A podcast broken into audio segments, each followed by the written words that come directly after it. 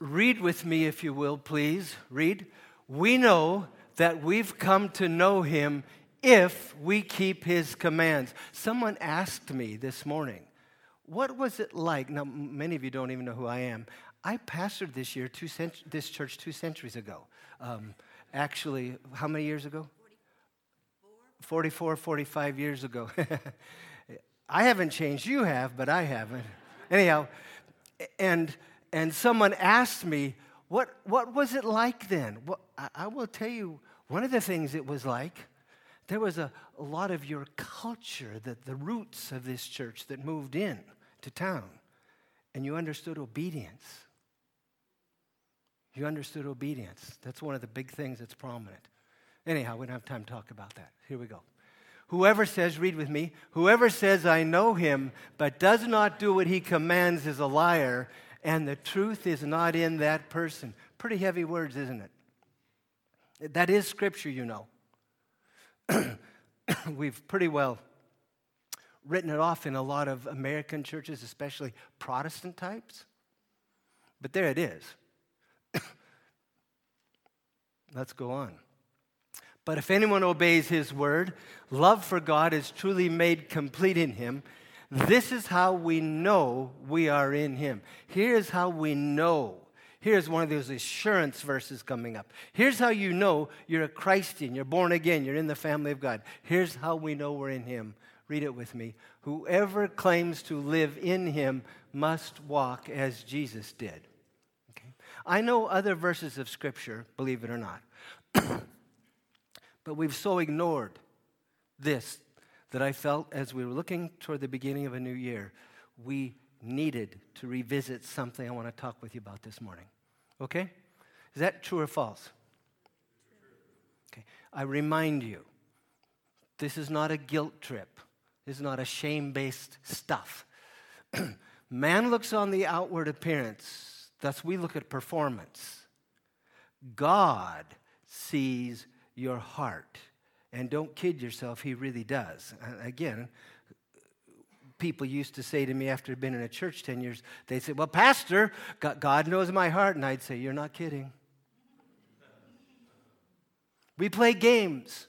We don't want to, but inadvertently we do. Very important that we be authentic. Amen? Amen? Very important. Jesus, thank you for your presence here. You are with us you will speak through Scripture or directly by your Spirit or even through donkeys. You still do. Amen? Amen. Thank you. Be seated. So, quick review, if, if that's possible. Last time I talked with you, I gave you a new word, which I'm sure you all were thrilled with and remember. Actually, kind of do it to get your attention a little bit, but it's, it's deeper than that. I talked to you about the Word becoming flesh. And I really called us to understand that it, because we're called to walk as Jesus walked. There's absolutely every every biblical and every logical and every psychological rec- realization that we are empowered. It is possible for us to walk as Jesus walked. So I give you a new word. I want to review it just for a moment when the Word became flesh, what happened is the truth, the Word, the Spirit, the concept, the idea was materialized. It became matter. It, it, was stuff you could see and hear. And so God, Spirit, became flesh. Everybody okay with that? And, and let me try to share with you how that works. Jesus never, ever, ever walked the way lost people live. Lost people live like this. I'll pick his, ooh, is it Brian? Oh, it is Brian. Okay. Whew. Once out of ten times I guess right. Jesus never lived the way we live as lost persons, unredeemed, unregenerate persons. People said things and did things to Jesus, didn't they? And Jesus never pushed back. He didn't ever live horizontally. Does anybody remember me talking about this a little bit? Some of you? Okay. I'm just reviewing on purpose. He didn't ever live horizontally. But Jesus, who never said anything or did anything or even concluded anything on his own, independently of his Father. Jesus always looked, listened, and then before he said or did or even judged, he went vertical. He pushed up because he knew his Father was with him. Jesus was indwelt by the Holy Spirit. If we had time to talk about the Holy Spirit, you'd see that Jesus didn't do anything or say anything on his own. He was always led by the Spirit, and faithful is he who calls you, who will do it. What Jesus was led to do, he was empowered to do. And so Jesus didn't live horizontally, he lived vertically. Everybody say it. If you'll say it real loud, I won't have to review it too much. That's better. Okay, got one vote. All right. See, Jesus lived vertically, which means he was here, he looked, he listened, but before he spoke, or before he acted, or before he even judged, he tested with his Father. Father, you're greater than me. I am dependent on you. My faith is in you. I depend on you. Before Jesus spoke or acted, he was led by the Spirit. It was not an imposed or a coerced. Jesus had a choice. He was tempted every way. He was, he was not forced to obey, but he demonstrated to us how we're called to live, and that is by a new presence. We are not our own. We've been bought with a price. We're to honor God in our bodies. Christ in us is the hope of glory. And so, if you are born from above, you are indwelt by the Holy Spirit of God who has come to enable you to live as Jesus lived, to walk as Jesus walked. Jesus didn't ever live horizontally, he lived vertically, which means before he responded to people, he went vertical and then he gave back both the fruit and the gifts of the Spirit the character, the righteousness, the holiness, the kindness, the goodness, and the power, the healing, the delivering. He gave that. Always, he was a representative. He came that we might know the Father. He always represented the Father. And then, so you might know it, he said, There's a sneak thing coming up. I'm going to go away, but I'm going to send my spirit, and it's better that I go away because if I go away, then I'll send the spirit. If I don't go away, I won't send the spirit. So then he went away and gave to us the very same spirit who came to dwell in him. Jesus was not only indwelt by the spirit, but he was full of the spirit, which basically means he was emptied of himself. That's what that means. He was emptied of himself. And then he was led by the Spirit and empowered by the Spirit. So, the word became flesh means that the concept, the idea, the think theory, the mathematical idea, the theory became in flesh, became materialized. So, and I don't have time to go over all this, but Jesus truly did empty himself of his positions and power. He, he never used divine power to do what he did, to say what he, to know what he, he emptied himself of everything, including love whether, and I don't want to get into theological issues, whether he left it behind and the emptying was of all of that, or he had it but would never use it. I have a strong opinion about that. Doesn't matter what my opinion is. But Jesus emptied himself of his prerogative as God, and he was like us in every way. That's a lot of theology. But he came like us in every way. And he was tempted in all ways, just like you are. More so. None of us have been tempted in every way. Jesus was. Everybody clear? It's a big deal how Jesus lived his life. And he calls us to walk as he walked. So, truly, I don't have time to try to persuade you, but we are called to live vertically. That is, we are called to be led by the Spirit, no longer to walk by the flesh. Aren't you glad God sees your heart? Amen. Come on, church. That was kind of wimpy. You better be glad because your life is kind of you better be glad that God knows your intent, and He does know it. See? Aren't you glad you're saved by grace? See? But called to be holy, called to be like Jesus, called to do what Jesus did, called in everything to be like Christ. Fair enough? So that's the review. I actually did that in about 40 minutes less than I thought I could. Because usually, oh, that's so important. Okay. So, Now, how many kind of tracking with me? Anybody awake? I mean, does this make sense? I didn't explain it very, in, you know, in great detail. We are literally, we are to be the Word. Are we indwelt by the Word? Is the Holy Spirit the Word of God? Okay. Is Jesus the Word of God? Okay. Christ in us. We are potentially to say and do the words and the works of the living God, thus to be very different.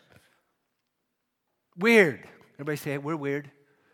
We are to be supernaturally enabled. The problem is, it's not coerced. I doubt that God will ever force you to be holy. But he came to dwell in you to make it possible for you to not only be saved, but to live a different kind of life that others can see. And when I talk about being saved, I'm not talking about going to heaven, though that's included in the package. If, if we follow Jesus, if we let him lead. If we don't let him lead, we're still God. How many kings are there going to be in heaven? Huh? Uno? Mm-hmm. And if you're still calling the shots, you're still the king. Whoever makes the decision is the Lord. Are you glad you came? Are you, uh, you're not real happy. Uh, this, if you'll, if you'll grasp this and live it, Jesus will save your life. Okay, got to get going. So, how, I mean, that's nuts. I mean, I mean, come on. Okay, Jesus was like us in every way, tempted in all ways, left his powers behind, never used pow- divine powers to be holy, to be good, to be powerful. He never did it on his own. How, how could he be so sensitive to his father? My father's always with me. Remember? My father's always with me. He would never do anything on his own. He was always aware of the Father. If you've seen me, you've seen the Father. You hear my words, you've heard the words of the Father. Right? Jesus said all those things. Okay. So, how? I mean, I see a bird fly by and I forget Jesus. You got it? Uh, how could he be so sensitive? I mean, I committed to being sensitive to Debbie, and I can see her and I can hear her, and I still forget her. Not as much as I used to. I'm getting better. She's helping me. I mean, over, you know, it'll take time. But but I can't see Jesus, and, and I, I know I hear him, but I don't recognize. How, how could Jesus be so sensitive to his Father? Are you asking the question? It's a big deal before you say anything to test it with someone else.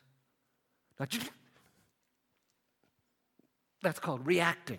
Jesus never reacted, he always acted as a follower. Jesus never led, he always followed. You got to be kidding. How? Is everybody aware this is a big problem? How could he be so sensitive? I have an opinion. Can't prove it. I'm going to give you my opinion today. I'll let you test it. We're, how much are we to test? Test everything. Oh, how, many thoughts are we to bring captive? All of them. Hmm. So that's a lot of relationship. Uh huh, that's what I'm saying Jesus had.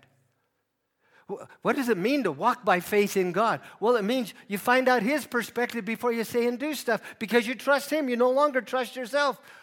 Ah, you got to be kidding. Mm-hmm. And in case I forget to really make the point later, let me make it now and I'll repeat it probably later.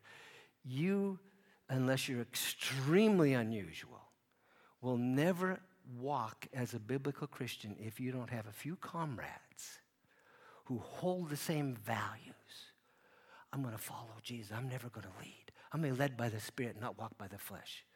I'm going to walk as you. If you don't have a few comrades who have those same values, that you meet together and you keep talking about what it is to be a follower of Jesus, you keep talking about denying yourself, taking up your cross, and, and you keep praying for each other and talking about specific ways to implement, and you're accountable to each other for your walk with God, and you talk about you. If you don't have a church, a few comrades, equally committed, be really, really difficult to sustain on your own. We really need each other. But we don't need each other to be living like lost people do, which is to do whatever they think and feel. I mean, lost people do a few good things, don't they? And, and, and lost people are pretty well committed not to doing all of the bad things. You know. You really need a church. It's crystal clear. And by church, I, I don't automatically mean this. I mean two or three gathered in Jesus' name where we talk about Jesus, we think about Jesus, we put our faith in Jesus, we help each other walk as Jesus walked. Two or three would be great. Cool, let me get going here. So, how, how is it? Well, a few verses of scripture. Remember, I'm not sure this is the answer to the question. I kind of think it is. Pretty sure. Here it goes very early in the morning. Now, very early. Early is 6 o'clock, very early is 4 o'clock, right? Yeah, you know. Okay. So, very early in the morning, while it was still dark, no street lights, Jesus got up, left the house, and went off to a solitary place where he prayed. Very early. Huh.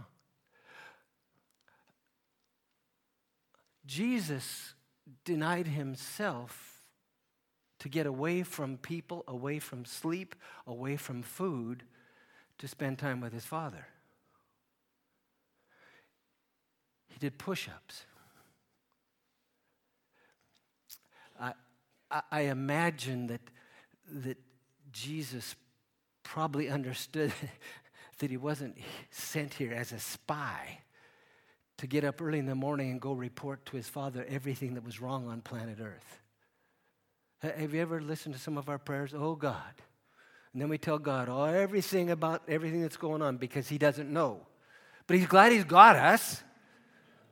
Because, no, no, I think Jesus probably understood something bigger and better and beyond that in prayer. But it's crazy. He denied it. I mean, he, Jesus, the Jesus that you and I claim to be our God, who we understand, like no one else, he lived like no one lived. But one of the sneaky things he did, no one else knew about it hardly except the people he told. He got up early. I mean, he, he, he, didn't, he didn't cheat on his day job. I mean, Jesus was pretty busy when you think about it.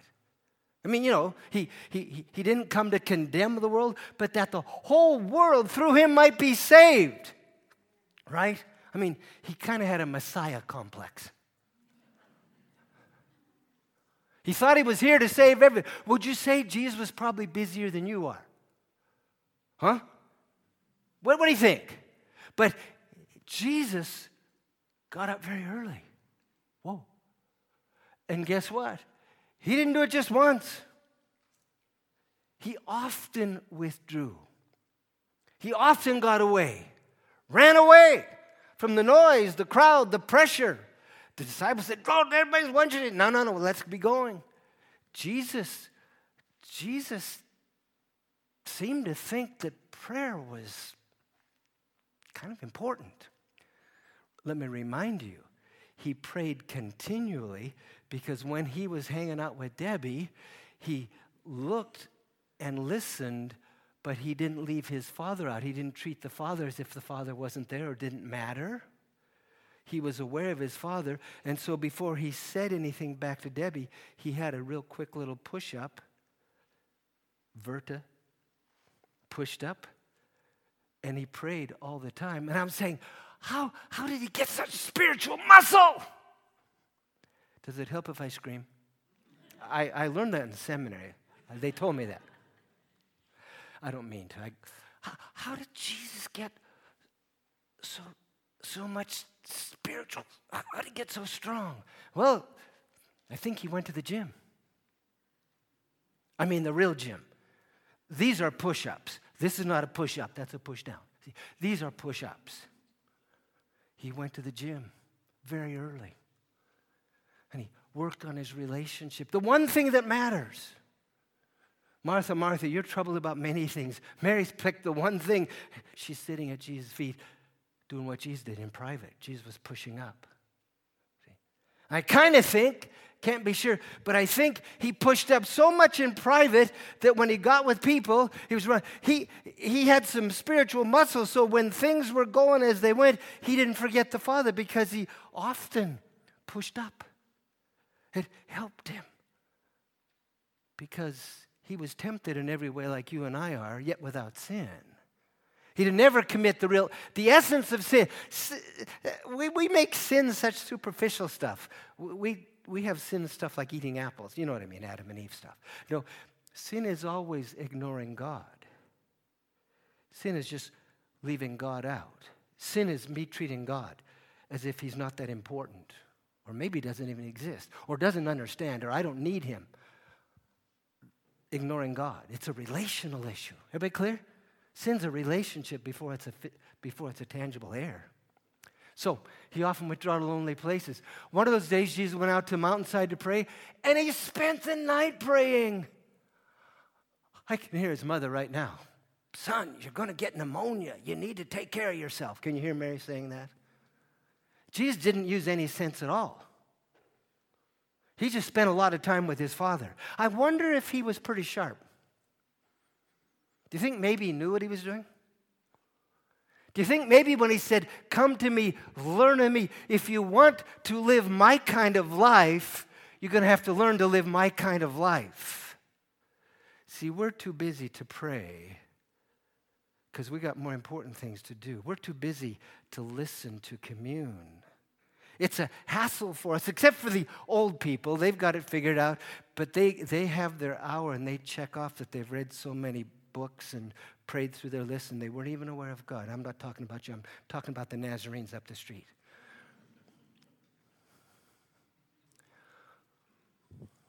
I love talking to groups that aren't Nazarene.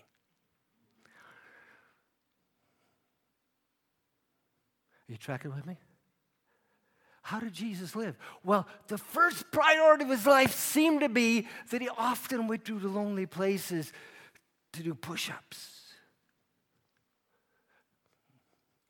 This next one's an hour long story. I'm going to skip it. The point is that Jesus stayed up all night praying. Again. Another time. We have record of. Let me have Debbie come and tell you a little story about prayer. So, do you remember when, um, well, no, let me just start again. Stephanie was only 11 when she heard there was a work and witness team that were going to Australia. And she said, Daddy, Daddy, can I go? And he said, Honey, that costs $3,000. Oh, but Daddy, I think Jesus wants me to go. Well, if you can come up with the $3,000, then you can go. Well, she knew the right people to call, and pretty soon she was on the team. Now, the plan was they were going to go down to Australia and be on a university campus, and they were going to talk to the students about Jesus. But when they got there, they found that they had just elected a new student body president that was an atheist. And she said there will be no Christian activity on this campus. I mean, these people had paid thousands of dollars to get there. So they went to a room and they began to pray. Oh, except Stephanie. She went up to the student body officer's office and knocked on the door and said, Hi, my name's Stephanie. I- am here from America, uh, and I'm going to be praying that you give your life to Jesus. Oh, and I'm not going back to America until you do. Bye. And she went back to the room and began to pray. Well, they prayed all through Monday, they prayed all through Tuesday. Tuesday night, as she was praying, she began to wail. From deep inside, she called out to God for the salvation of this girl. I mean, she was so distraught. They adults put their arm around her and tried to calm her down. I knew we shouldn't have brought the kid, and, and just tried to calm her down. That went on from seven to eleven. At eleven o'clock, Stephanie was at peace she had prayed through. Wednesday morning, there was a knock at the door. They opened the door, and there was a disheveled, hair a mess student body president. She said, Where is that little girl? I, I haven't been able to eat. I haven't been able to sleep. I, I came here to give my life to Jesus. And they welcomed her in, and she made Jesus the King and Lord of her life. And then she got up in front of the student body and she said, There's a group here from America. They've got a very important message for you. And if you want to hear what Jesus has done for me, I'll meet you in the cafeteria. You see, there was a little girl who heard the Holy Spirit, who listened and obeyed what the Holy Spirit said. And when she prayed, she prayed until she prayed through. And God took care of the rest. Amen and amen. May we be faithful. And prayer is much more than intercession. Most of the time, intercession will be ineffective if there's not praise that generates faith. If there's not thanksgiving that generates faith. If there's not Bible study that generates faith. Faith comes by the Word, not just the written Word, but the Word who indwells us. Do my sheep hear my voice? And most people get discouraged in intercession because they don't realize that they're, they, they start logging in some time in praying, but they don't realize that they don't have because they ask for the wrong reasons. They don't realize that they're not asking according to God's will, they're asking according to their will. They don't realize that they're not walk, asking in faith, they're asking in hope and wish and desire, but they're not confident, they're not certain of what they hope for. And prayer is infinitely more than intercession. Prayer is communication. Everybody aware of that? See? And, and it's who God is and what He's done and what He's saying and what He's calling us to. Without obedience, there's not answers to prayer. I can show you all kinds of places in Scripture. And so we we ignore the components of Scripture. Then we get upset with God for not answering our desperation foxhole prayers. So we say, well, prayer doesn't matter. Oh, yes, it does. Every prayer matters. But there are conditions. I, I, am not supposed to do a thing on prayer. But, but let me ask what is Jesus doing right now? Does everybody know? Yes. It's called He Ever Lives to Make intercession. See? So right now, Jesus is appealing to the Father to release help on the planet. Every prayer matters. You'll be having a new pastor sometime soon. I hope that you'll be praying because God talks all the time. He talks not only to new pastors, he talks to congregations all the time. don't get to talk about the Holy Spirit today, but he does talk to us all the time. And I hope if when your new pastor comes, I hope I pray that he'll care about prayer. And I hope, I pray, that when he calls you to prayer meetings, that you'll understand that's not just something that the 75 year olds do on Wednesday night because they're bored or, or they were told they ought to. I hope somehow you, as a people and as individuals, will come to terms with you were made for prayer, i.e., you were made for marriage, you were made for relationship, you were made to talk with God. And without God, you can do nothing. If you abide in me and my words abide in you, you will bear fruit. Apart from me, you can do. And see, you signed up, you were single, but you got married to Christ. He came to live in your house, right? This is the temple, right? And He's there. But uh, every time I, I'm doing my own thing and not paying attention to Him, I'm, I'm living just like lost people live. I'm not listening, I'm not following, I'm being the leader instead of the follower. See, prayer matters. But most of us need. Uh, to get better at praying continually. How often are we to pray? Pray without ceasing? Everybody aware? Nice verses and nice to preach about, but that's our problem. We're hearers, not doers. We got to quit being just hearers, but we got to be doers. That's why I say you'll probably not get this done if you don't have two or three that gather. It can be 100 or 200, that's fine. But we need people who have common values, which is Jesus is my life. When Christ who is your life. He is my life. I've been crucified with Christ. Everything else, I'm dead to the world. Now I'm alive unto God. That's He is my vision. Fixing your eyes on Christ. Everybody wake with me? See, Jesus is a big deal. He's not a piece of the pie of your life. He's not d- didn't come just to die. He died to be sure to throw open the gates so that you could have relationship. It's called prayer.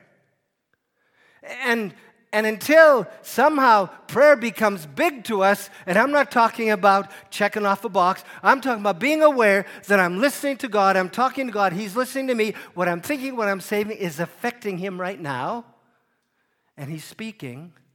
Until we do prayer better and more, we'll continue to look mostly like lost people live, and the world isn't interested in our message. They want to see our life. When there's someone who has peace and joy and faith and love and compassion and integrity and character, and they're walking around in the stores and they're walking around in families, and people see the difference, they see that we're weird in a really good way. Everybody loves what Jesus is. The problem is, Jesus come to dwell in his church, but he doesn't force his way through. He's in us, but he came to live through us, just like the Father was in him. And he came to reveal the Father by doing nothing apart from the Father. Everybody awake? It's big. Your life matters in ways that we don't get typically. So, Jesus right now is praying. I'm going to hurry through this. Once, when Jesus was praying in private and his disciples were with him, huh, that's weird. Unless he said to his disciples, Come on, did you know the only thing that the disciples asked Jesus to teach them about? Lord, teach us to pray. That's the only time they. So Jesus took his disciples with him, and then I think he kind of just forgot about them and focused on the Father. So he was praying, he, it was just Father and him. The disciples were sitting there watching. Hmm. He was discipling them in life's primary issue communication with God. About eight days after Jesus said this, he took Peter, John, and James with him, and they went up onto a mountain. You have to walk a long ways in Jerusalem to find a mountain. How about anyhow that? To pray. They, it was a big deal. He took, he took his main guys. It's kind of what I was saying to us about we need to pray together together. Many people, I'd like to tell you a bunch of stories. Many people can't pray because they have not practiced. And they've been afraid to practice because they couldn't do it as well as others. And we have to train people. Jesus didn't just teach his disciples to pray, he trained them to pray.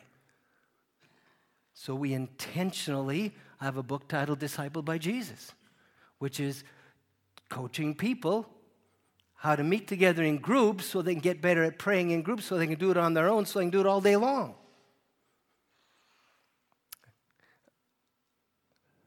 Each evening, he went out to spend the night on the hill called the Mount of Olives. And this obviously isn't all of Jesus' life. When he's, I mean, donkeys don't trot at 60 miles an hour. I mean, so when he was in Jerusalem or in the area, he went out to spend the night on the hill called the Mount of Olives. Okay? Do you have any idea what he did? This is a setup. I'm not talking about loving your enemies today. I'm talking about prayer. Do you have any idea what Jesus did? He went as usual to Mount of Olives all night long, often, and prayed. So if we're going to walk as Jesus walked, and we're, that's what we're called to we're not our own. He is our life, right? We're going we're gonna have to. Anybody know what I mean by this? Push up. Push. It's our gym. It's the Christian's gym. Timothy, and Paul talks about it. Timothy says, ah, physical exercise is fine, but what really matters is this. See? I think I'll finish with a personal story. It's tied to all of this. if, if you, I'm not asking if you agree with me, but if so far, if you've understood what I've said, how Jesus lived his life, that we're called to follow Jesus, we're called to walk as he walked, we're called to be like him. My disciples will be like me, okay? Called to be holy as he was holy, called to do what he did. If, if you kind of understand, may not agree, but kind of understand what I've said so far, just nod. Just nod. It's not, it's not rocket science, is it? I mean, it's, it's comprehensible. Okay, let me tell you a story. Um,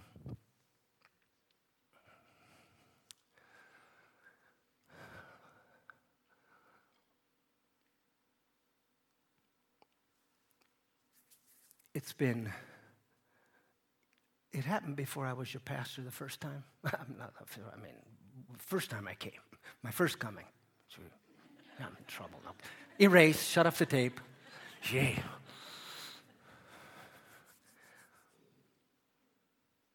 What I'm going to tell you happened after I, when I was a math teacher and a coach, a long time ago. So, this story, you're familiar with it. Jesus, as he got closer and closer to the cross, he started talking more and more about the cross. As a man thinks, so is he. And so Jesus didn't talk about his death and resurrection too much right off the bat, but he started talking about it more and more because the closer Jesus got to the cross, the more he was aware of it. And he, he comes right up next to the cross, and it's what we call Maundy, Thursday. It's what we call the Passover meal that Jesus had with his disciples, and that's the context of this story. So he meets with them, and, and he says, This is my body broken for you, this is my blood shed for you. And, and okay, and he's explaining the cross and that he is the Lamb of God, and they're, they're doing all that together. And, and, and so they're having that moment and then they sang a hymn. And then Jesus said, Come now, let us be going. Now I'm going to put Matthew, Mark, Luke, and John all together in this story. So he said, Come now, let us be going. So they left where they had the Passover meal, where Jesus introduced himself as the Passover lamb, and, and they started walking out. And, and Jesus' disciples had, had argued with him. Peter said, Lord, Lord, no, no, no. And Jesus called him, Get behind me, Satan. I mean, they'd had discussions about it, but now he's really na- nailing it. And so he's heading out, and Jesus is thinking about the cross. It's coming right now, it's, it's on him. He's thinking about the cross. He says, Come now, let us be going. So they start walking out to this place right here, to the Mount of Olives. They start walking and, and, and the 11 are behind Jesus. Judas is gone. And so they're walking. And all of a sudden, Jesus stops and he says, No, no, no, no. Stay here and pray. Jesus needed his church to pray for him. Incidentally, your new pastor will need you to pray for him. I guarantee it. So he said, Guys, pray. And so then he went a little further, and then he then he turned around and he, he goes back and he says, No, no, no, Pete, James, John, you come with me. And the other eight are going, Huh? What? And we, we start, and we stop, and now you come. Jesus goes on with Pete, James, and John. They walk a little further. And Jesus stops again because he's thinking about the cross. It's dominating, it's all he can see. And he says, No, you guys stay here. And they say, They'd accuse Jesus of changing his mind. I mean, you know, a terrible thing. And so th- there he's going along, and he says, No, you guys stay here. And then Jesus goes off further, gets by himself. And you know the story. He prays.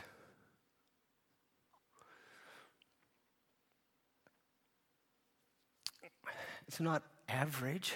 He's about to go to the cross. And so he, he gets there and he falls on his face and he sweats blood, right?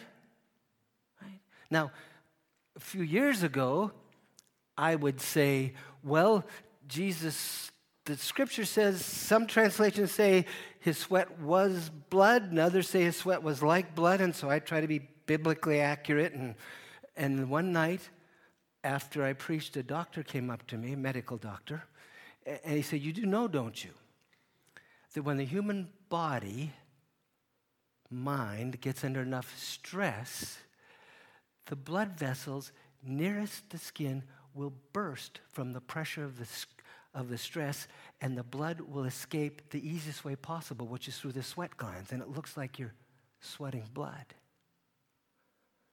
There's a name for it, technical name, I've forgotten it. I, I don't ever again say his sweat was like blood. I just say what the Bible says sweat was blood. I've never been under that much stress. Have you? Have You ever sweat blood? I haven't met anyone yet who has told me that they've sweat blood. Jesus did. And almost certainly is because of the stress. And I'd like to unpack that. I, won't take time, but all the stressors in his life, including maybe, maybe, maybe, just maybe, Jesus was anticipating what was going to happen through the whole cross event. And maybe, just maybe, Jesus was saying, I, I've been faithful to this point, but under that kind of stress and pressure, um, I don't know. I'm making that up.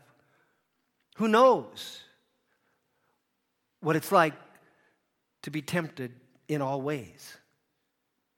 So, the bottom line is we know that Jesus got to this place by himself and he falls on his face and he's sweating blood.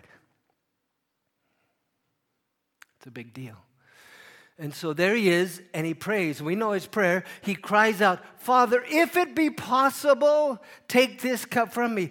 Don't have time to unpack this either, but, but Jesus didn't want to go to the cross right then. Would you agree? I mean, I mean that I, I, probably shouldn't say it this way, but when he said, Father, if it be possible, take this cup from me, you know what he's really saying? Father, can we abort the mission? There was much more Jesus did than die on a cross, but at the very heart of the cross was the reality that he came to make relationship with God possible for every person on the planet. And if Jesus, who had not gone to the cross, we would be on our own by our own righteousness to earn relationship with God. Everybody clear? So it was, pretty much him saying, Can we abort the mission? He was crying out. this was no cheap, these, these, I, I can't imagine Jesus saying that, but he did. We don't know all that he said in that hour, but we do know this he prayed for an hour. He's sweating blood. He's crying out to change what you've called me to do. And he didn't pray through. He didn't get through. So he goes back to Pete, James, and John. Come on, guys. Remember? There's a whole story there. Then he goes back and he prays another hour. Same thing. We have record of it. Cries out again, Father, if it be possible. Another hour, he, he didn't pray through. So he goes back, third time. Pete, James, John, they're asleep. I wonder how many times he knocks at the door. We're asleep because we got stuff to do. He goes back. We have no record of what happened the third hour. All we know is that he didn't pray through. He went back to the disciples. They're asleep. He comes back. Same issues until an hour later, he walked out of the garden with victory. That's what we know. Something happened. The Bible doesn't record it. You'll have to decide if I'm nuts. Some of you are already wondering, I want to tell you an experience I had.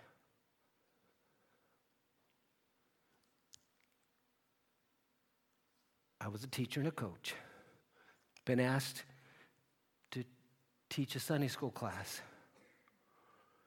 It's near Easter, so I decided to talk about this story that I'm telling you.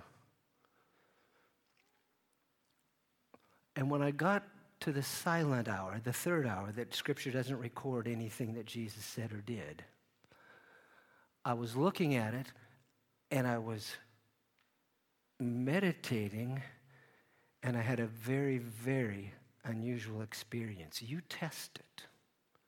I can tell you the fruit is good. My life has been changed almost totally. I'm there meditating on the fact that Scripture doesn't say anything about the third hour. And all of a sudden, I see Jesus. I didn't on purpose make it up. I didn't try.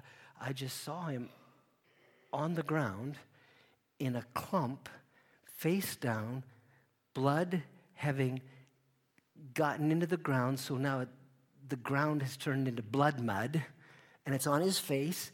I didn't plan it, I just saw it. And Jesus is there. And as I see him, and it happened in quickly, but it takes me a while to tell it. But as I saw him there, simultaneously I heard, Son, Son. I'm hearing that. I'm seeing Jesus. And then in what I'm seeing that I didn't try to make up, Jesus pulls his head up and looks up, and now I see his face covered with blood mud. His eyes are almost mudded into just can't even see.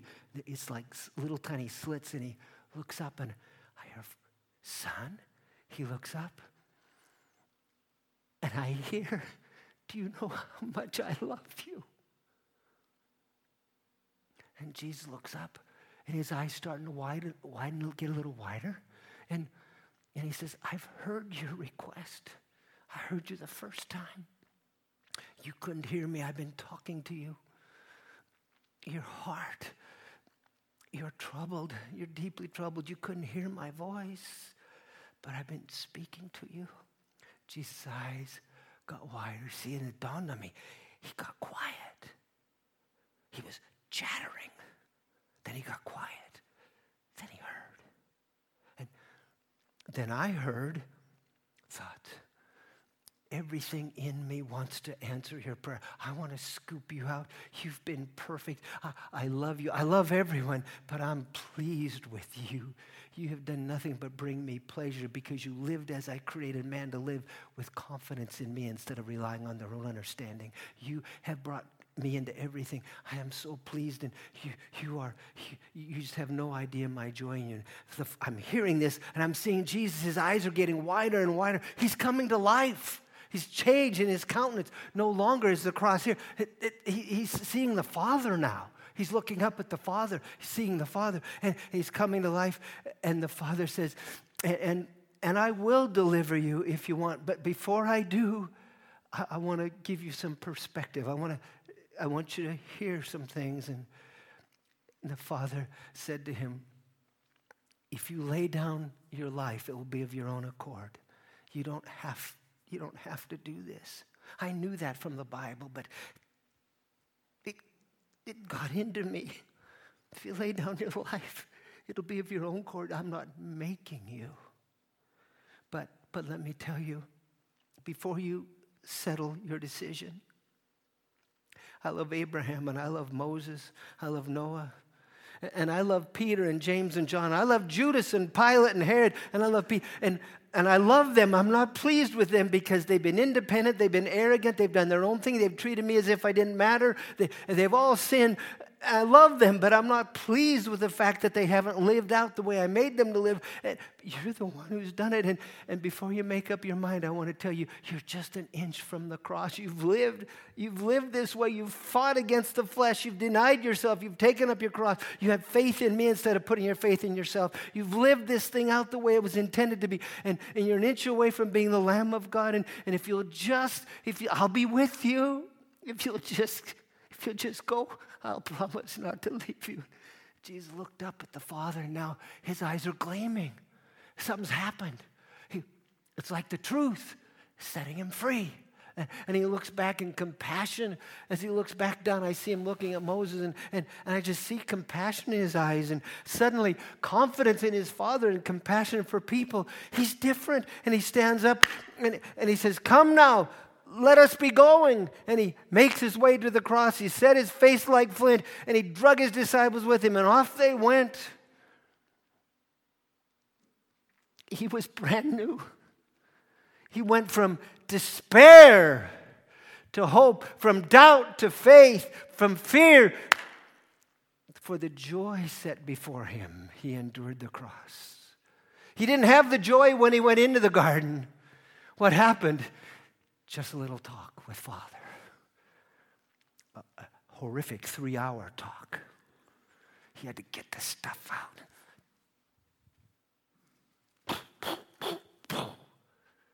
You awake? It was work because he'd gotten so much in. He didn't ever ignore the Father, but he was tempted. But he went to a place to get it sorted, and he got it sorted. And as you as you get ready to start a new year, we do it every year, don't we? So I shouldn't have wasted your time with this. Do you think maybe once again, yet again, we could say, the first priority of my life, I was made for God. I was made for relationship with God, and apart from Him, I can do nothing. So, number one on my agenda is early in the morning, very early, or at noon or at night, it doesn't matter.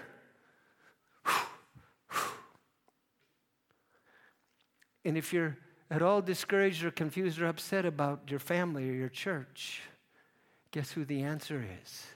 Well, it's Jesus, but He is here and He's at work. But really, until Jesus becomes materialized, until the Word becomes flesh, we have nothing to be concerned about. It's me standing in the need of prayer. And if you're going to live vertically, if the, your kids and your grandkids, your neighbors, people in the church are to see Jesus, coming through you, which is God's plan, you're probably going to have to get to the gym. For God's sake, He made you for relationship. For others' sake, apart from me, you can do nothing. And for your sake, He'll save your life. I wish I could tell you stories how He saved our life.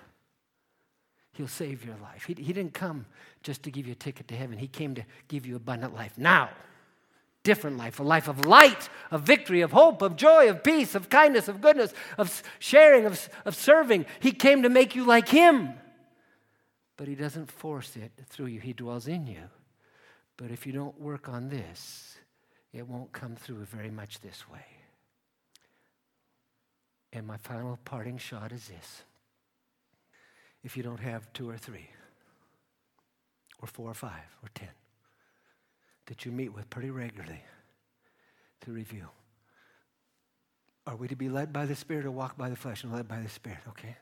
How are we doing? We report, we talk, we pray for each other, we review, we renew. Everything will pull you from the Spirit led life, even the Spirit filled life, because you'll be tempted to be selfish all your life and to do what you think and what you want. That doesn't go away. You just have help so that you can be more than conqueror and deny yourself and take up your cross. So, a church, your church, can make a massive difference in your world. But I don't think you can without this or without this. And I don't think you'll do either of those if you don't find some comrades. That you're crystal clear on where you're going how to get there, but it's an uphill journey. It's a narrow way.